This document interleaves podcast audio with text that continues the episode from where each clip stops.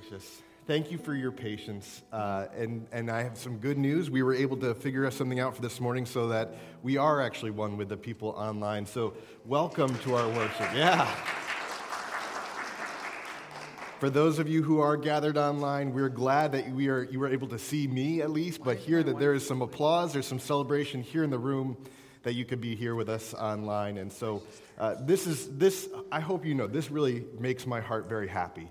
I know that there has been much that has driven us apart as a people in our world, not just as Christians, but like our world, right? And uh, man, my heart beats to be uh, pursuing that unity in Jesus Christ. And so, um, it, you know, my heart was lifted when I could see some of you face to face. It's lifted when I think about the fact that we can be together online and in person. We're finding creative ways to maintain that unity, to pursue it, to keep it as a goal. But I hope you all agree with me on this that our time of worship is central to that, right? In our worship of God, He shapes our hearts, He, he, he, he conforms our passions and desires to His. And, and really, it's our worship of the Lord, our worship of God. And so, uh, as, we, as we enter into this time of worship, uh, I know that we're a couple minutes behind starting, and so I want to just, just, invite you. I know you've already been quieting your hearts in this quiet room, but uh, I want to invite you to quiet your hearts around the Word of God that, that the greatest invitation we can have is to turn to the Word of God, which gives us life, which, which gives us new beginnings, which, when we allow to wash over us, transforms us. And so I want to read a passage from the, the Gospel of John, the very beginning part of the, the Gospel of John, which focuses on the life of Jesus. And I want you just to quiet your hearts and to, to think about the reason you're here today, to, to be here for Jesus Christ to be here and to receive from the Lord, from His Word, what is most meaningful and true, which is life in Jesus Christ. So listen as I read for us from the Gospel of John, chapter 1, and I'm going to pick up in verse 32. And John bore witness. I saw the Spirit descend from heaven like a dove, and it remained on him. I myself did not know him, but he who sent me to baptize with water said to me, he on whom you see the Spirit descend and remain, this is he who baptizes with the Holy Spirit. And I have seen and have borne witness that this is the Son of God. The next day, John was standing with two of his disciples, and he looked at Jesus as he walked by and said, Behold, the Lamb of God. The two disciples heard him say this, and they followed Jesus. Jesus turned and saw them coming and said to them, What are you seeking? They said to him, Rabbi, which means teacher, where are you staying? He said to them, Come, and you will see. So they came and saw where he was staying, and they stayed with him that day, for it was about the tenth hour. This is the word of God. God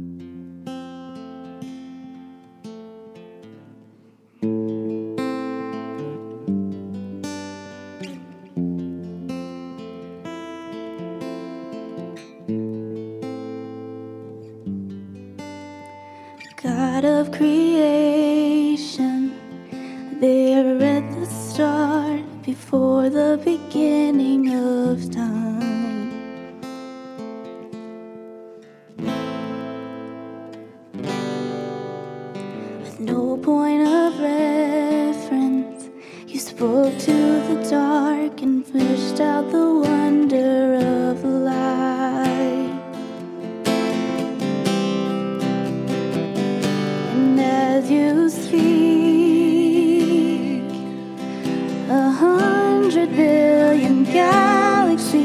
Creation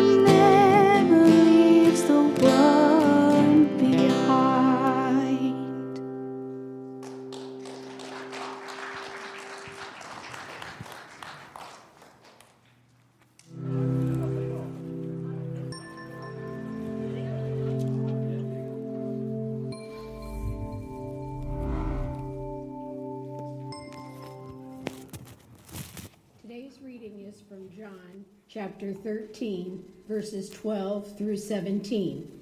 And so when he had washed their feet and taken his garments and reclined at the table again, he said to them, Do you know what I have done to you? You call me teacher and Lord.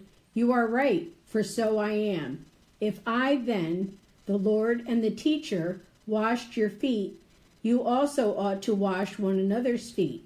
For I gave you an example that you should also do as I did to you. Truly, truly, I say to you, a slave is not greater than his master, neither is one who is sent greater than the one who sent him. If you know these things, you are blessed if you do them. And a short prayer Father, thank you for Jesus. Thank you for his humility and love. Please help us to pursue humility and love as well. And please let Jesus be our guide and our strength. Amen. Thank you, George and Meg, for that. We, uh, you know, it's, it's nice that we can serve together, we can worship together. That's actually what liturgy means. It means the work of the people, and the work of the people is to worship together, worship the Lord together. And so, uh, what, a, what a blessing it is that we can, we can serve the Lord together in that way. Well, this morning, if I were to say to you that we're going to be taking our shoes off in a moment and washing one another's feet, what do you imagine the feeling might be in the room? I actually, I'm guessing between 75 and 80% of the room would get up and walk out at that point. I'm pretty sure people would feel pretty uncomfortable with this idea of, of washing one another's feet. Why? Because our feet are dirty. Not just worried about what other people's feet are, we're worried about our feet. Our feet are dirty. That, eh, that, you know, they're, they're very important parts of the body. They get us to where we need to go, but in the process of getting us from point A to point B, they get dirty, and, and we don't like that at all. It makes us uncomfortable. Well, you know what? There are some things that just don't change throughout history.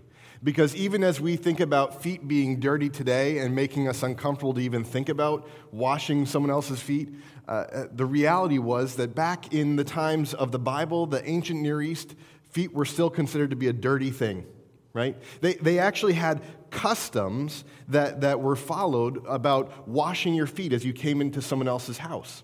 In, in Luke 7, uh, we're, we're, told a story of when Jesus goes to dine at a, a Pharisee's house, Simon's house.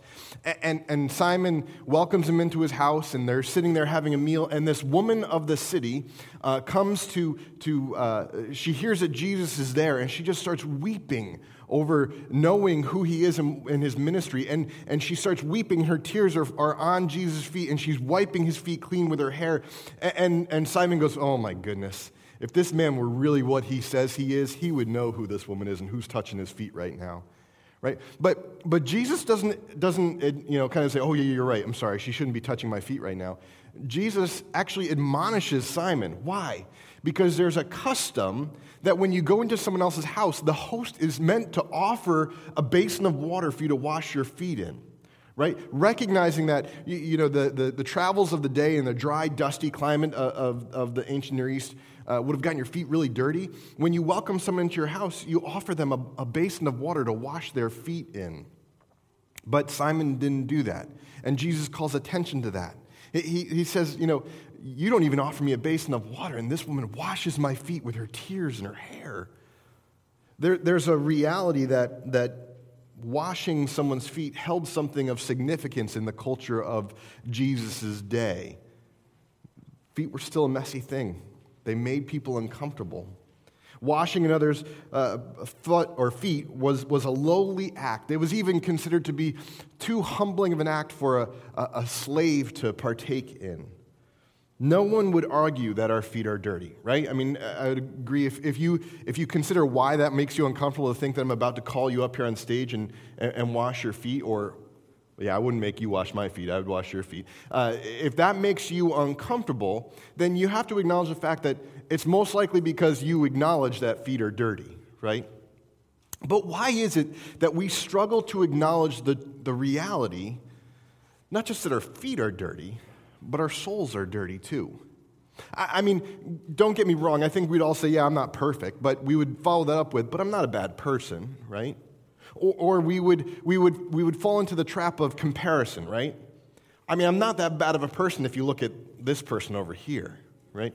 We, we struggle to really acknowledge, to focus on the fact that regardless of what's going on in that person's life or, or, or the good that we've done in our life, we, we don't like to acknowledge the fact that it's our souls that are dirty. When, when Jesus washed the feet of his disciples, he's communicating something very important to his audience. He's communicating something very important, not just to his audience, but to his disciples who he was speaking with in that very moment as they gathered around the table the night before he was to be crucified. And here's the thing if we read this passage, if we read John chapter 13 too prescriptively, then we're going to miss out on the, the, the important truth that Jesus calls our attention to.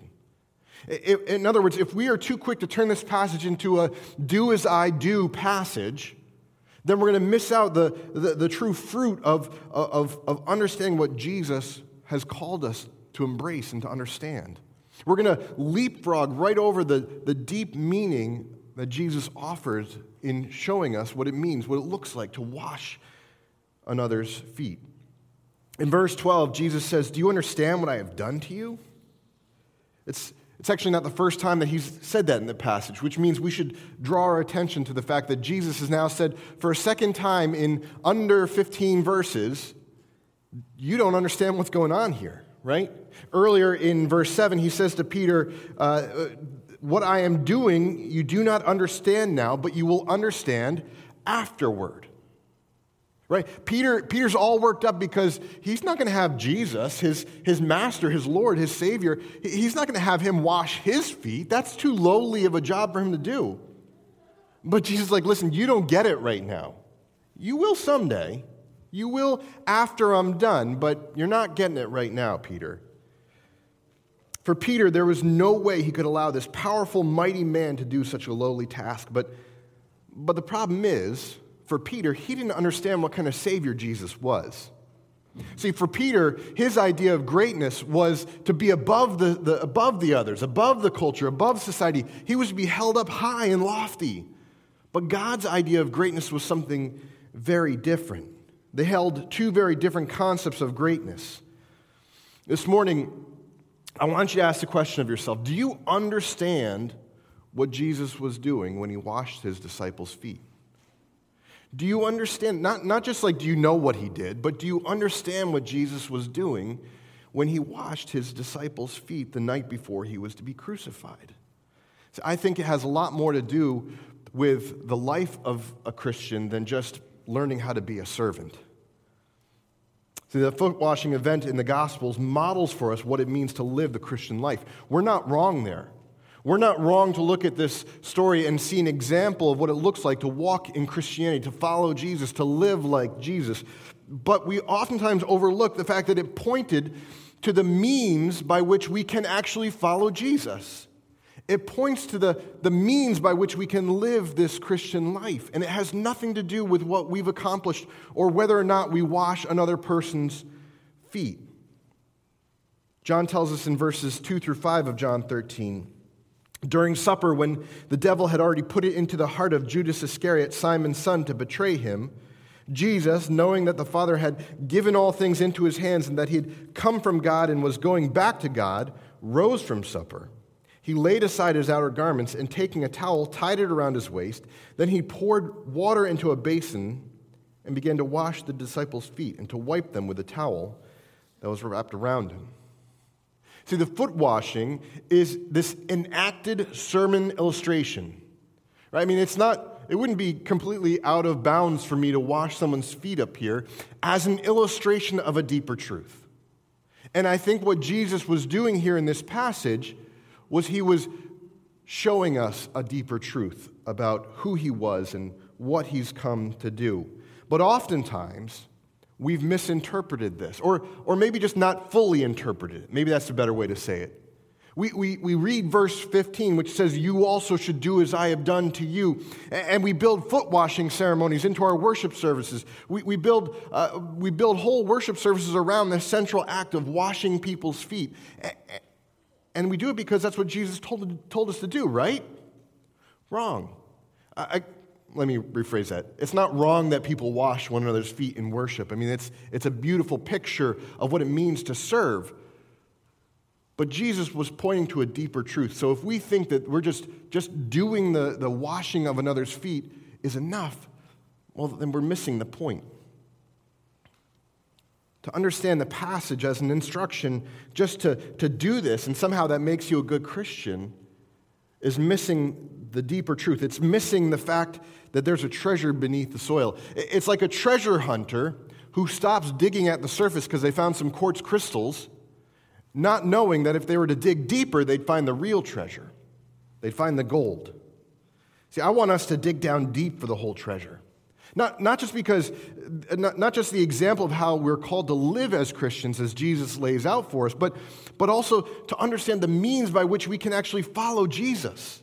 That we can actually be enabled to walk with God, to live in the, the relationship with God that we've been created for. And I think that is what Jesus points us to in this passage. In John 13 10, Jesus is talking to Peter, who's refusing the chance to wash his feet, as I mentioned. And, and, and keep in mind, Peter doesn't actually know what's going on here, right? I mean, Jesus has already made that point a couple times, but, but he says, You don't even get it. You'll know someday, you'll know when it's done, but you don't get it right now. See, Peter thinks we're talking about feet here, but Jesus is talking about our souls. Jesus is talking about the cleansing of our souls when Peter thinks, well, wait a minute, you know, go ahead, Jesus. If you're going to wash my feet, let's not make it such a humble, lowly act. Go ahead and wash my whole body. But Jesus isn't talking about physically washing us, he's talking about spiritually washing us from the inside out. So in 13:10 when Jesus says to him, "The one who is bathed does not need to wash except for his feet, but is completely clean, and you are clean, but not every one of you." He's really talking about the depth of his disciples' soul, what it means to, to cleanse us from the inside out. So, by washing their feet, Jesus is illustrating outwardly this inward reality that he is accomplishing, that he has accomplished, that his words have accomplished in their lives. I don't have this on the screen, but in, in John 15, 3, uh, Jesus says, Already you are clean because of the word that I have spoken to you. God's word, Jesus' word, his teaching, is what cleanses us in our soul. And so Jesus' point is to say, listen, I care more about the, the cleansing within your soul than, than that of your body. So don't miss that point. Earlier in the gospel, when Jesus is talking to Nicodemus, he, he tells Nicodemus that, that if we're to be born into God's family, we need to be born of spirit and water. In other words, we're born at the working of God's hand that results in the cleansing of our souls, the forgiveness of our sins. It's born into the family of God in such a way that the, the, the, the, guilt and the shame that we subtly and quietly and carry deep within, or we try to stuff down and ignore, uh, gets dealt with only by the hand of God through Jesus Christ. Now, think about this for a moment. You can't give birth to yourself, correct? You, can't, you can't decide, uh, it's time, I'm going to come out, it's, it's, it's time for me to be born. Being born is something that happens to you. This is the, the Spirit's work. It's, it's the regeneration of our soul. And it's only done by the, the hand of God at work in the lives of people. Now, I imagine there are many moms that can attest to this right here and now. A baby is not responsible for being born, that work is all on the mama and her body. Now, I get it, guys. I'd like to give you guys some credit here too, but, but that's, let's be real for a minute. I'd get in trouble if I tried to take any credit for any of my children being born. So I'm not. I'm going to avoid that because I love my wife. But our spiritual work, in the same way, is the work of God's hand. You know, we, we, don't, we don't accomplish it, right? It, it wasn't our death on the cross that, that, that satisfies the wrath of God, that, that, that deals with our sin and not just kind of puts it behind us, but actually wipes it clean. It was the work of God who accomplishes that. Our spiritual birth is the work of, of God, of His Holy Spirit. But Jesus also says that it's the, the, the born of spirit and, and water. What is that? What, what, is, what does he mean by that? Growing up every month or so, when I was getting stinky, my mom would say, Dan, go take a bath, right? Same with my kids. Every uh, month or so, when they start getting stinky, I say, hey guys, go, go take a bath, go take a shower. It's time, right? But, but hear me when I say this no matter how many baths we take that clean the outside of our body, none of these baths will cleanse the depth of our soul. None of them will address the, the guilt and the shame, the pain, the, the, the woundedness that we feel within, within us, the effect of sin in our soul. The reality is, what Jesus is pointing to is that knowing his crucifixion is the next day, that, that, that, that his disciples need to understand that, that it's Jesus' death and resurrection which truly cleanses our soul. It's his word, his life, his teaching, his sacrifice, his love and obedience of the Father that accomplishes what, what only he can accomplish. Theologians, we call this uh, the atonement right? Uh, the, the, the substitutionary atonement of Christ. The, this, this sacrifice that, that God makes on our behalf, it's the, the work of God on a sinner's behalf to reconcile them to Him, to give them uh, this right standing in God's presence, to fix what is broken so there's no longer this separation between God and man, between God and those He created and loved and desired to walk with in the peace of the garden. Now, to understand what Jesus has done on our behalf requires that we understand some of the truths that we do affirm in the Bible. The, the truth that we've all sinned and fallen short of the glory of God. None of us can measure up to God's standard of holiness. None of us can measure up to God's standard of, uh, of perfection, not in perfection like bodily perfection, but in perfection of our soul, perfection of our inmost being. See, we can't be like we were as kids when, when you break your parents' lamp while you're having a pillow fight, and then when they walk in, you say, I didn't do it, or, or point to your brother or your sister and say, they did it, it's their fault. Right? We, we, can't, we can't point the blame elsewhere. We can't say, well, they made me angry, and so it's their fault that I lost control of my temper. We, we, we have to acknowledge the sin within ourselves. We have to acknowledge the brokenness, the, the pride, the, the insecurity, the, the shame that we carry within us. And we, we do so recognizing we can't, we can't wash it away. No matter how many baths we take or showers we take, we can't wash that guilt and shame away. We've all tried it, but lying about our guilt doesn't reconcile that, that shame, the guilt, and the weight we carry within, right? The reason is that our problems don't originate in the outer world in the physical world. They originate in our souls, and they're manifested in the physical world. So, you and I are spiritual and emotional beings as well as physical, but our, our, our outward sins are the manifestation of something going on deep within inside of us. Kids, you, you probably are, are, faced with it more often as parents discipline you or, or, or, try to help guide you along the way. You recognize those moments where you get angry and lose your, your temper. You, you recognize those moments where you know you've done something wrong, but you don't want to, you don't want, you, you, hmm, you give a half answer to mom and dad because you don't want them to really know what you did, right? Well, guess what, kids? The adults are no different than you, right? We do the same thing. We just are better at covering it up. We're just better at, at rationalizing and making it sound like it's justified. The reality is, we can't fix these problems which we come to realize are real in our lives. And we don't have to be ashamed because I want you to look around this room and recognize you're not worse than the person next to you, or behind you, or in front of you, or sitting uh, kitty corner from you.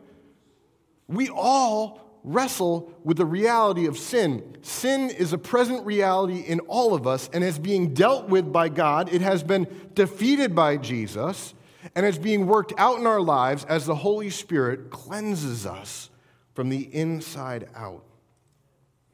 See, the problems that we face can't easily be fixed by gluing that lamp that we broke back together or, or buying a new lamp. This is called restitution, it's not called justice right? It's, it's just trying to replace what we've done and, and, and hopefully kind of satisfy the guilt that we feel for doing something wrong. But justice is not restitution. Restitution may be involved in justice, but justice, as we look at it in the Old Testament, was this balance, right? It was life for a life. It was this, actually, in the ancient Near East, Near East, it was the pouring out of blood, which symbolized a life given to restore a life. Right? That's what the, the, the root of the sacrifices is this, this pouring out of an animal sacrifice that, that would give life to those who were uh, symbolize, or symbolizing giving life to those who would sacrifice the animal uh, uh, on their own behalf. See, this is the idea that's at the heart of God's relationship with people his people. In Egypt, when Israel painted their doors with the blood of a sacrificial lamb, death saw that as payment enough. It was the death of the sacrificial lamb on their behalf, so death passed over their houses, right? The Bible tells us that, that without the shedding of blood, there's no forgiveness, and, and forgiveness is what we need. Forgiveness is not just saying, oh, good, they accepted my apology. Forgiveness is a, is a deeply spiritual work, one that, that, it, that, that it's hard to give and it's hard to receive. But, but rest assured, this is not just a simple, I'm sorry. It is a profoundly spiritual reality that we all hunger for and need. Think of it like a scale. Right, we've got the scale uh, on, up on the screen. Our sin upset the balance. When, when, we, when God created us in the garden, he, he walked with us in, the, in the peace of the garden, and we were even with Him, not in, in authority or power, but, but walking with Him in peace, in a balanced lifestyle of, of shalom. But then sin enters the world, and that scale gets askew. And try as we may, we, we cannot balance that scale out ourselves. There is a payment that needs to be made that, that, that puts weight on one side of the scale to balance it back out again, to, to make us, to, to bring us to that place of standing in God's righteousness face to face with Him and walking with Him in the peace that He created us for. So, so here's the thing. So when Jesus tells Peter here in John 13, you do not understand what I'm doing, but you will understand afterward, he didn't mean when I'm done washing your feet. Jesus didn't mean you're, you're going to understand what I'm doing when I'm done washing your feet. Jesus meant you will, you will understand what I'm doing when I hang on that cross and cry out, It is finished. When you understand that, that the, the sacrifice I make is a sacrifice that balances that scale out to, to, to make you measure up to God's standard of righteousness and, and perfection. Right? The atonement is a gift that's given on our behalf. It's a, it's a, it's a thing that was done on our behalf that balances out that scale so that we can be in a relationship with God. And by Jesus washing the feet of his disciples, he's saying, hey, listen up. What I do, you do not understand, but you will when I'm done. My sacrifice is necessary that you might have life with God again that you might be cleansed in the depth of your soul. He's not washing their feet, he's pointing to the fact that his sacrifice on the cross is the thing that washes the depth of their being. Listen to how Peter puts it in 1 Peter chapter 2, verse 24. He says, He himself bore our sins in his body on the tree that we might die to sin and live to righteousness. By his wounds you have been healed. By his, his wounds, you have been washed and cleansed. By his wounds, the, that scale has been balanced out. The means by which we can live life with God, that we can be in that balanced relationship of walking in the peace that God intended for us, is by the cleansing, substitutionary death of Jesus in our place so that we can live to righteousness and peace. I don't know about you, but doesn't peace sound good right now? in the year that we're living in, you know, as the season we're going into with, with, with, the election and all that, as we think of what we've come through already, I mean, we look out at our world and we're like, man, there's, I, I'm struggling to see anything of peace out there. But that's not the kind of peace that Jesus offers us. He offers us a peace in here a steadiness of soul that, that says, regardless of what's going on in there, I have settled the storms within you and given you hope and a future. And that hope and that future is only found through that substitutionary death of Jesus on the cross. By his wounds, we are healed. Now, as I mentioned, Jesus is the means for the Christian life. But he's also the, the, the way uh, in the life. He's a model for the Christian life. And it's important for us that, to understand this that it's not, the Christian life is not just literally do what Jesus did. His invitation is not to literally wash one another's feet, although it can be done in a very beautiful way to symbolize a relationship. His invitation is to walk in the model of, of, of Jesus' life. Listen to what he says in verses 15 to 17 of John 13. For I have given you an example that you also should do just as I have done to you. Truly, truly, I say to you, a servant is not greater than his master, nor is a messenger greater than the one who sent him.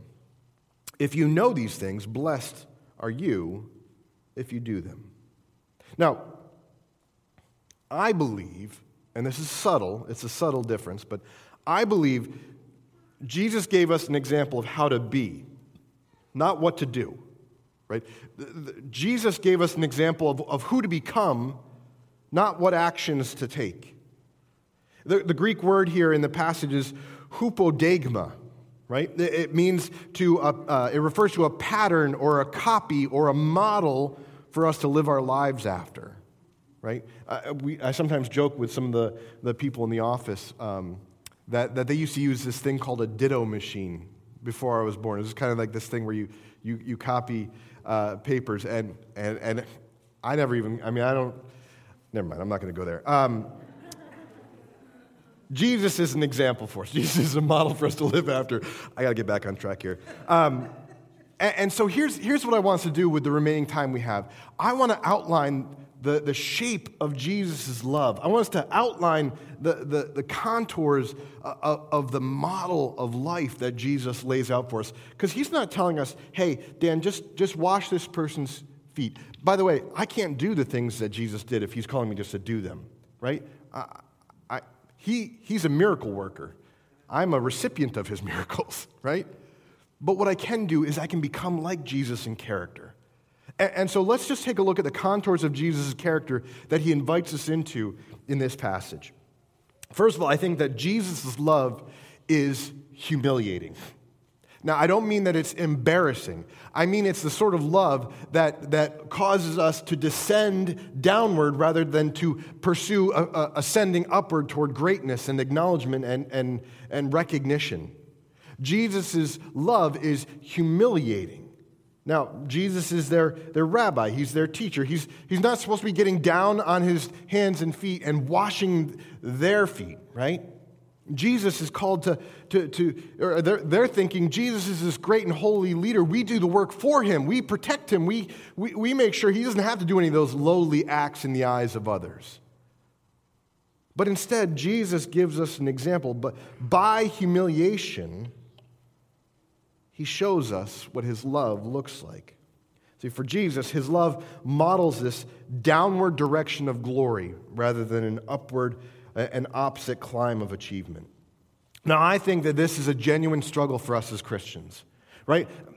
Abstract from our own personal lives for a moment. When you think about the life of Christianity, when you think about who represents Christianity, we typically think of you know, Christian superstars or, or people that we would uh, Christian superstars. We think of uh, Tim Keller or Andy Stanley or John MacArthur, all who are great teachers, but they're not the ones that we are called to imitate as leaders, as spiritual leaders.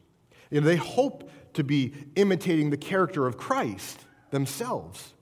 But if we look at these leaders and we think, man, that's, that's what I need to be more like, I gotta, I, I gotta behave more like uh, Andy Stanley or Beth Moore or whatever, then we lose sight of the fact that we've not been called to imitate greatness in our culture's eyes.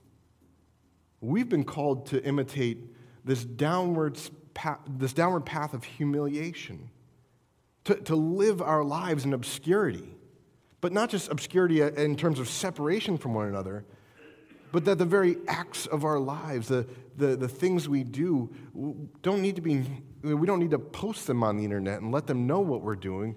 We just merely need to do them out of love for others, to, to their, our service towards others in obscurity. See, in Luke's gospel account of the Last Supper, he tells us this interesting story.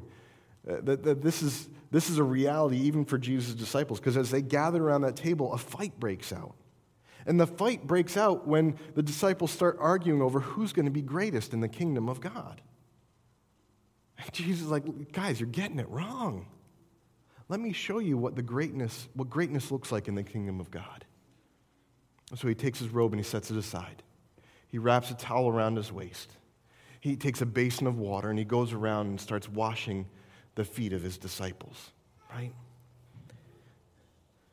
The example that Jesus shows us is not uh, the greatest as we would think, but the greatest in the kingdom of God is one that is found through uh, a humiliating love, a servanthood where we humble ourselves out of love for others. Now, I also think that he models for us an unconditional love in his servanthood. The contour of, of Jesus' love, the, the shape of his character, is one of unconditional love towards others. Right? I'm just going to, again, touch on this for a moment, but tell me as I read through the list of, of disciples who are at the supper uh, and whose feet uh, Jesus washed, tell me if you're surprised by anything here. We, we uh, have a, a, what I understand is an authentic image of what the disciples looked like back in those days. There was Simon Peter, there was Andrew, there was James, there was John, there was Philip, there was Thomas, Matthew, Thaddeus, James, again, Simon, Judas, and Bartholomew. Now, is there a name in all of those, those uh, disciples that were gathered there at the Last Supper? Is there a name that stands out to you? I got one. How about Judas? The, the one who would betray Jesus for some money. The, the one who Jesus knew would betray him, right? Jesus was aware of what was going on here. He knew what was about to happen. He basically calls Judas out at the dinner and says, Go and do what you've set yourself to do, right? In that moment, as Jesus goes around the table, I wonder what the interaction was like when Jesus got to Judas. When, when he bent down and, and, and wet his feet and began to wash them, knowing what Judas was about to do. Jesus' love was not conditioned on those who obeyed him and those who didn't. Jesus' love was unconditional. Friends, I wonder what our love, the, the, what the contours of our love, what the contours of our servanthood has looked like this year.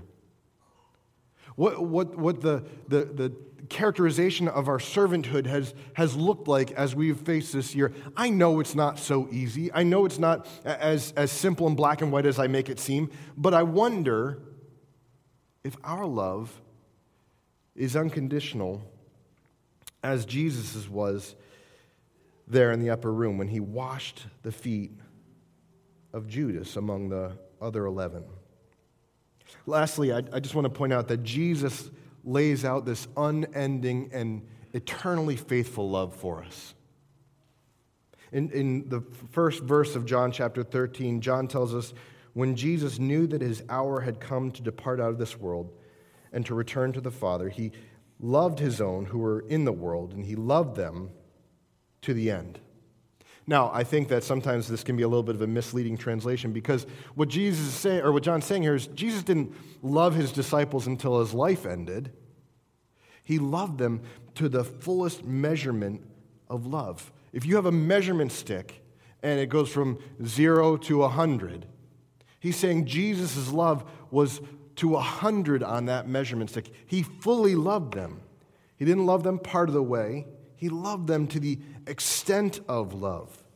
By washing his disciples' feet, Jesus showed his love is eternally faithful. It's not part of the way, it's not incomplete, it's complete. He loved them to the end. Now, I think the example that Jesus has set for us is a servanthood, a loving servanthood that's characterized by humility and, and eternally faithful and unconditional love. This does not need to be epitomized in washing another's feet. This can be enacted as we, as we make way for someone to join us at worship, as we, as we wear our mask, even if we don't like wearing our mask, but we do so because it makes the other feel safe. As we, as we spend uh, some of our personal uh, time that was supposed to be you know, vacation time or rest time to, to listen to someone who's broken and hurting, who's, who, who, who's feeling rejected. There are ways that we can love others way beyond the physical act of washing one another's feet. Here's the thing, church. We lift our voices, we raise our hands in praise of Jesus for, for humbly leaving heaven, for coming to this earth, for taking the form of a servant and dying on a cross for us. We say, Praise God for that love. But the question that, that follows that is how quick are we to turn around and give that love away? I'm not asking you to die on a Roman cross this morning, but I am asking you to, to kind of ask that question what do the contours of my love look like? If I were to hold my life up against Jesus' love and the example he gives us, where would it, what would my life look like? Would it measure alongside his love? See, Jesus drew near to the disciples' filthy feet to wash them. He, he wasn't repulsed by their dirty feet. I, I probably would have. I don't like messes. When, when, when uh, we play with things like that molding sand, which they say doesn't spread out and get messy, but it gets messy, when, when our kids play with Play Doh or, or shaving cream, Miss Donna loves to do this. She'll, she'll break out shaving cream on the table just to see me like shivering and go into the fetal position. But, but the thing is, I, you know, be, I don't like messes, but somehow Jesus draws near to us in our own mess. Jesus drew near to my filth, He drew near to my mess.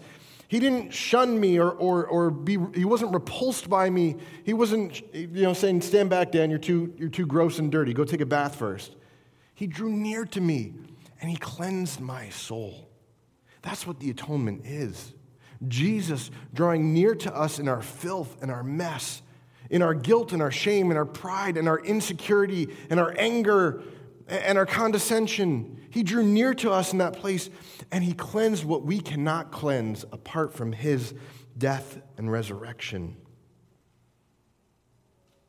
So, can't we do that for others in, in, in their messes?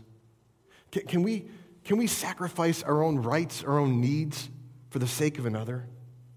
So that they might experience the love of God in Christ Jesus. That maybe as we draw near to them in their mess, they might see Christ in us and experience the eternal and divine love of God. See, the Christian life is a life of humiliation. It's a life that's lived counterculturally to the, counterculturally to the world that we're living in right now. It's not this upward path towards achievement, but a downward journey toward death to ourselves that we might live to God's righteousness and peace. And it's all made possible by Jesus' substitutionary atonement on the cross, his, his death and resurrection that cleanses the guilt within us and makes us holy and righteous. Let me close with these words from Paul to the church in Philippi. Listen closely to how, how, how, Paul speaks to them of Jesus. So, if there is any encouragement in Christ, any comfort from love, any participation in the Spirit, any affection and sympathy, complete my joy by being of the same mind, having the same love being in full accord and of one mind. Do nothing from selfish ambition or conceit, but in humility count others more significant than yourselves. Let each of you look not only to his own interests, but also to the interests of others. Have this mind among yourselves, which is yours in Christ Jesus, who, though he was in the form of God, did not count equality with God a thing to be grasped, but emptied himself by taking the form of a servant, being born in the likeness of men, and being found in human form, he humbled himself by be- becoming obedient to the point of death, even death on the cross. Let me pray. Father, this morning I, I thank you uh, for both the means and the model that we have in Jesus Christ. The means to live the Christian life, that you have opened the door to make a way for us to walk with you again through your Son, Jesus Christ. Lord, thank you for accepting his sacrifice in our behalf. And thank you for accepting us in light of him. Empower us, Lord, to walk in the example that Jesus sets, not just to enact an illustration for one another, but to actually become these people who love unconditionally, who, who hold to this eternally steadfast love, and whose love is complete for others. Lord, may, may, may we become a people who lay down our own concerns, our, uh, to, to make other people's interests more important than our own, to live in the truth of the gospel of Jesus Christ, to live boldly in the fact that we have been washed clean. And so we are now able to follow your model, to follow Jesus, to live like him, to become like him in our loving servanthood of others. Thank you for sending us your son, Jesus, in whose name we pray. Amen. How many of you, like me, shuddered at the word humiliating? Jesus' love is humiliating. My personal heart and soul was like, not for me, it ain't. No way, I'm not going to be humiliated. Like, that's, I could feel that. Every time Dan said it, I was just like, ugh. Ugh, ooh, I hate that. I don't like that word. I don't want to be humiliated.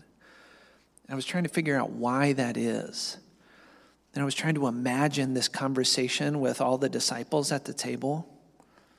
You know, some of them are, we got multiple sets of brothers here older brothers, younger brothers, right? No way, you're not sitting in the front seat. I'm sitting in the front seat. I called shotgun, and then they fight, right? How many of you had that experience as a sibling? right? Okay, now imagine it's that, but it's about your position in heaven. Imagine how well that goes. If you've ever played a card game or Monopoly with your family, okay, just take that energy, Monopoly, the game that divides households, ruins marriages, take that energy, put it at the Last Supper, right? And Peter's going, uh, Yeah, Andrew, you saw him first, but then he changed my name and said, I'm the rock. Booyah, Andrew, you suck. You can wash my feet in the kingdom of heaven. Oh, yeah. And then you got the sons of Zebedee over here who are like, I will literally call down lightning on you right now. I will smoke this whole table. I can do that. I've got God's ear. And Jesus, in the midst of all of this, he's got to be heartbroken, right? He knows he's about to leave, and this is where they're at. They've seen him do all of this stuff. They've seen him touch lepers and hang out with prostitutes and go to the tax collector and redeem people in their, like all over their community. People have been redeemed back into the kingdom. And the guys he's spending his time with have no clue what it's about. And he just gets up and he starts washing their feet, which are covered in animal dung, right? Their feet are filthy because they walk around in the street where all the animals walk around in the street. And can you and then Peter's response to this, of course, is like, oh, now I get it. No, Jesus, give me a shower. And he's even then he's still getting it wrong right? And so God, Jesus does not consider himself equal, even though he can be. He puts himself below, below the Father in submission, and then he puts himself below his disciples to wash their feet. And if you see where Jesus is, you know he's higher than you, so that means you're even below dirty feet. You're below Jesus, below dirty feet. That's where you are. And all of a sudden, I'm humiliated. I really am, like I'm brought down. And he, that's where he hugs us. That's where he wraps us up. That's where he says, No matter what you've done, I will come and I will wash you. Hmm.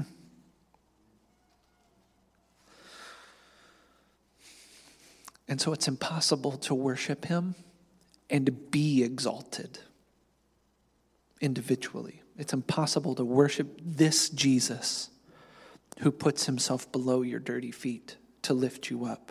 It's impossible to worship him and to be proud.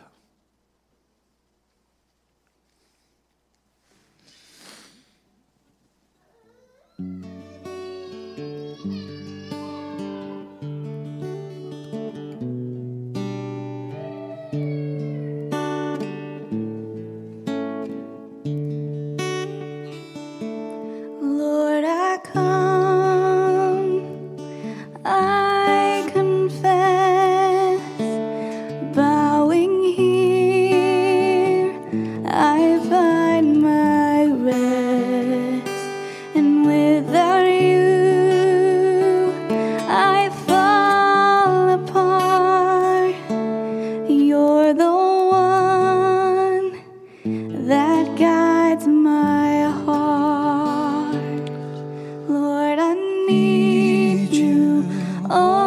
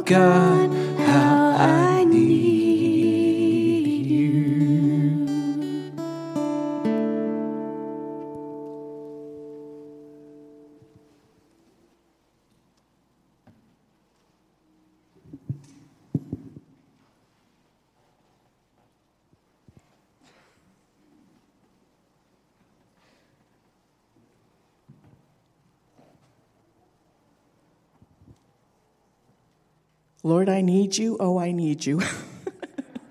Good morning, everyone. I'm here to make an announcement this morning, and um, I'm in Aiken. I work part time in the office here at Trinity. And um, I also have a ministry uh, with the Fresh Brewed Breakfast that I have been chairperson of for the last seven years. Um, it is an event that happens four times a year, and we have um, a speaker that shares her testimony. We have games. We have a wonderful catered breakfast, and it's always Christ centered. There are about 100 ladies that come to that breakfast, and many of the ladies are not even from Trinity, but they're from all over Fairfield County. It's a huge outreach, it's a huge ministry. Well, the virus has struck. I have been in prayer for months as chairperson. How do I reinvent that huge gathering in that hall? Can't happen. We can't get together. Praying and praying and contemplating. You know, change happens. And there was no way that in my heart, and I tried to reinvent it. So through my prayers, seasons come and seasons go. And in my heart, I said, you know, I put my heart and soul into the seven years, and I think it's time to just pass it on. And there was such a peace in my heart. I knew it was from the Lord. So as I continue to pray, little did I know that there was someone else praying to take it over. Which the Lord is so good all the time. He knew my heart because I didn't want it to go to sleep and I didn't want it to stop because it's such a great outreach to all the women. So I am excited. I am thrilled above and beyond for the change. The change is going to happen. But we ladies are still going to have fun. We're still going to fellowship. It's still going to be Christ centered. And yes, we're going to need your help with all of that. Everyone, I am excited. I am delighted that the sweetheart that was praying to take over the ministry is our own Kimby Russell, whose husband, by the way, was in my Sunday school class when I was teaching. So pretend that this is a baton, and I'm going to pass the baton onto our own sweet Kimby Russell as she excites you about how we're going to do this.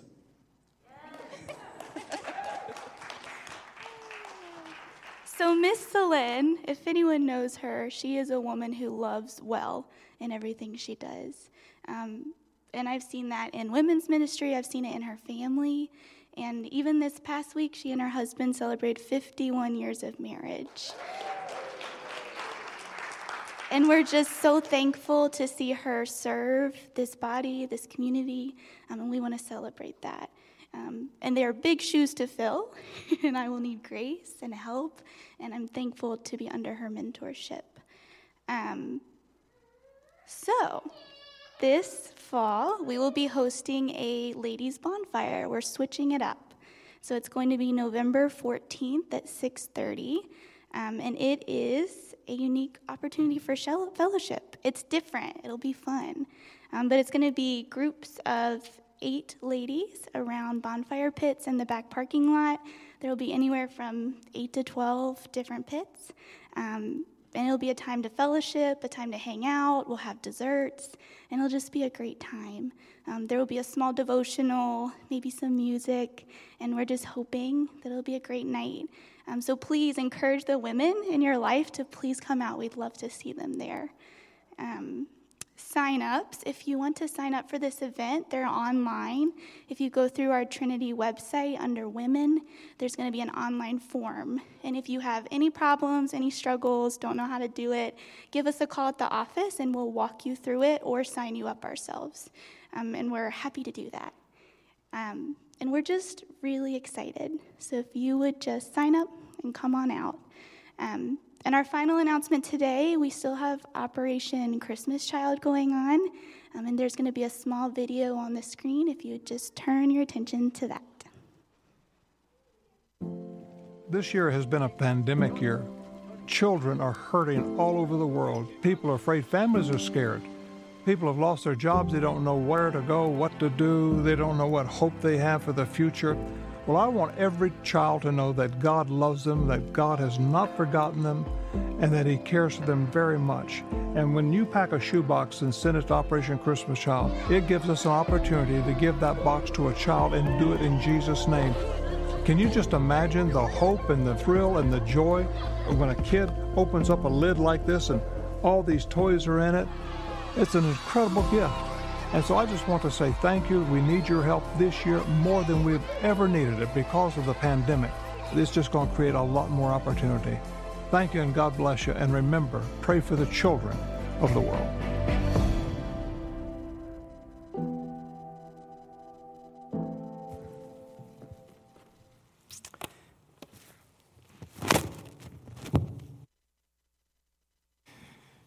You know, it is a great opportunity for us to serve the gospel together. Uh, Operation Christmas Child is a great example of that because it's not just a, a, box full of toys, it's the gospel message that's going out to these kids.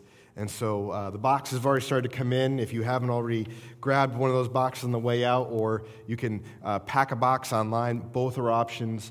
Uh, but man, it's going to be exciting to think we are serving the gospel together, whether it's through Operation Christmas Child or through the Women's Bonfire, which uh, I may or may not try to sneak my way over there, although I'm sure Tar won't let me.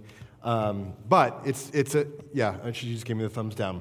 Uh, but it's, it, you know, there are ways that we as a community come together to worship God, but also to proclaim the gospel. And so I want to just encourage you to keep in mind ways that God is putting on your heart to give to the work of the gospel.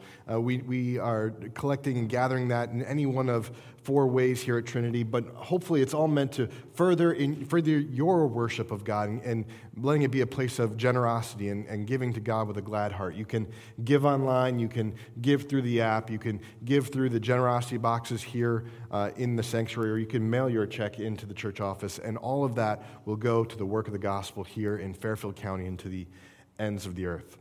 Listen, as we are here together this morning, I hope that you know that I'm aware that God is doing a unique work in each of our lives. And that there are some of us here who, uh, who heard the message this morning, but still feel like I am, t- like they feel that they are too filthy for God to draw near to them. That's a lie, right? I want you to hear that clearly. That is a lie. There is nothing you have done or have not done, or there's nothing you have done that makes God repulsed by you. He loved you so much. He loved you to the fullest extent of love that he sent his son Jesus to come to this earth, to sacrifice his life that he can be with you. So understand that the invitation is there before you to draw near to God through faith in Jesus Christ. Let him wash your soul with the love of Christ who died on the cross for our sins. Now, as we close our time, I want to encourage you to receive this benediction. Now may the God of peace himself sanctify you completely, and may your whole spirit and soul and body be kept blameless at the coming of our Lord Jesus Christ.